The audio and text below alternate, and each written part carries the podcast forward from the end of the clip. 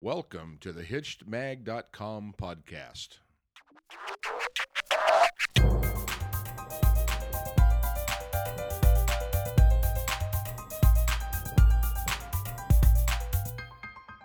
hi, everybody. Welcome back. This is Steve Cooper, Editor-in-Chief of Hitched Mag dot com. And once again, I'm joined with Doctor Karen Sherman. Hi, Karen. Good morning, Steve. So this week, you did an article on uh, different parenting styles, um, and it's a really great article. Um, now, today, with so many threats in the world and safety issues, Uh, is it such a bad thing for parents to have expectations and make statements of expectations to their kids and expect them to follow it?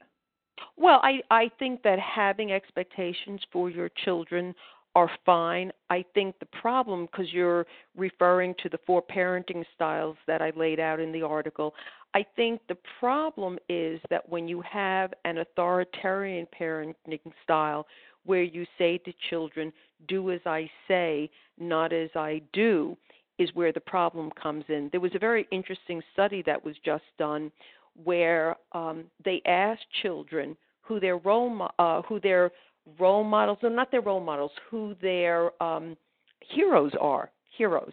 And interestingly, they did not pick superstars that you would imagine they would, like Oprah or Trump or a movie star.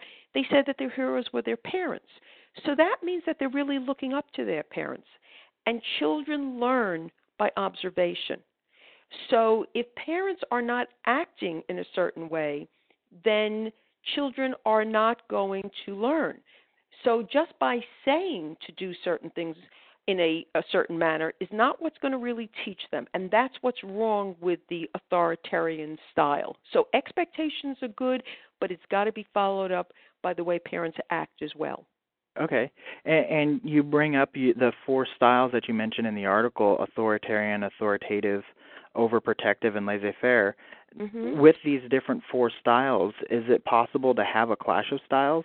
Oh, absolutely. Absolutely. I mean, can you imagine an overprotective style who's the parent is constantly watching and watching and, you know, really overprotecting every move that the child makes with a, a laissez-faire where it's a parent who basically has hands off, do as you want. I mean, those are certainly going to clash. Um, or authoritative and authoritarian, where the authoritarian says, you do it because I tell you to do it, and the authoritative who is saying, no, no, no, I really want input from you. So sure, those styles can, can clash a lot. Okay. Now, when you do have that clash of styles and you recognize it, um, what what can you do about that? Well, first let me say that I think that the reason you're going to possibly have a clash in styles is because most of the time we adapt the style that we were raised in. So when you recognize that there's a clash in style, as I usually recommend, you need to talk about it. Uh-huh. And you need to point out, you know, the way we were raised and what the benefits are and what, you know, the, the downfalls might be. Again, always remembering not to put your partner down, but to try to, you know, talk about what needs it's fulfilling, you know, perhaps what fears you have as to, you know, why you're doing certain things. That would certainly apply to the authoritarian or the um, overprotective style. Okay? So okay. Have a conversation and then try to come to some compromises. Okay. And if you have uh, one of the one of the spouses in the relationship, if they recognize that it's coming from their background, uh, what can they do uh, to put a change in action?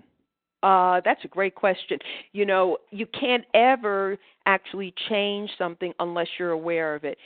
So after you have this conversation and you realize that maybe some of what you're doing is coming from your background and it has no real merit, then you try to be aware of it and change it. And I know for myself that I was raised um, in an overprotective environment, and so I was afraid a lot of times of trying things. And so when I was raising my girls with my husband, and they would be doing all these athletic stunts, so to speak, on monkey mm-hmm. bars, I would get very nervous, and I would go, which is one of the worst things you can do to children. And so my, my husband and I would uh, do is he would say to me, okay, I'm watching the girls, and just walk away. And so that way I wasn't getting nervous. not making my noises, and he promised me that he would watch them carefully, and now they're great athletes, and I'm oh. really thankful for that. No, that's that's great. And uh, to wrap things up here, in, in the article you mentioned that there's a lot of great resources available, um, and, and books particularly. Are there any books that stick out to you, that uh, good parenting books that you would recommend? Yes, um, a couple that I'd like to tell you about. Okay. One is called The No Cry Discipline Solution by Elizabeth Pantley.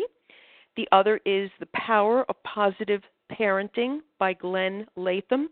And for people who have been raised in homes that were very dysfunctional, I would suggest reading Parenting from the Inside Out by Dan Siegel and Mary Hartzell. I think that that would be a great book.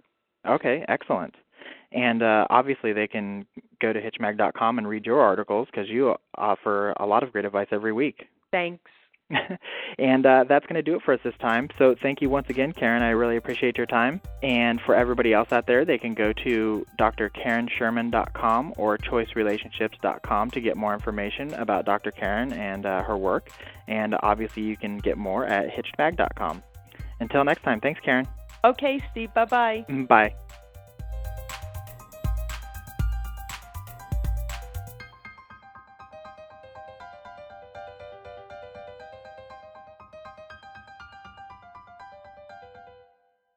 Hitched entertains, educates, and inspires married couples.